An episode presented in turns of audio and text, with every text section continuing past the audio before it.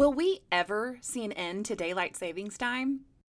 A fam production. Furniture and mattress. Fam.news. Hey fam, it's Adrian. Daylight saving time begins on March 13th this year, and we're excited for more hours of sunlight each day. Thank you to the FAM's expert investigator, Mark Quinn. We know that the strange change in time began with a guy named George Hudson.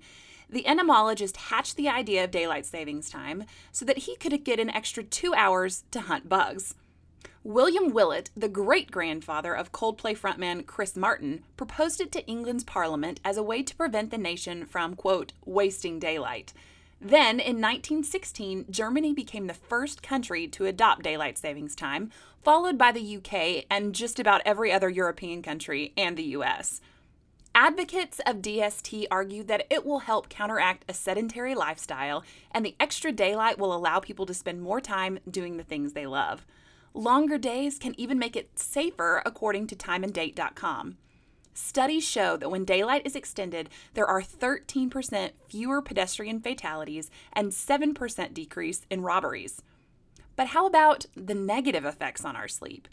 Studies show that the change to our circadian rhythm can lead to car accidents, workplace injuries, an increased risk of heart attack, suicide, and even miscarriages.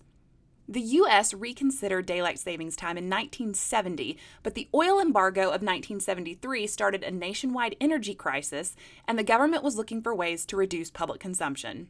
Enter daylight saving time.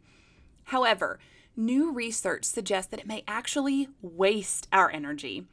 A study in Indiana found that implementing DST statewide two years earlier had boosted overall energy consumption by 1% which really doesn't add up to anything when you consider the cost of heating and air conditioning tends to go up during DST.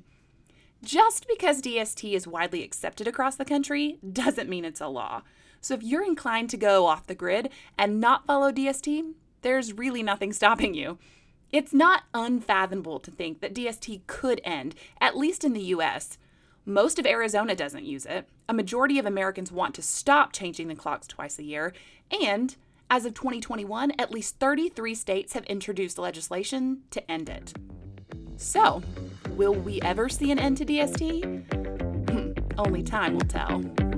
For more podcasts and audio stories, head over to fam.news. Be sure to subscribe and leave a review wherever you get your podcasts.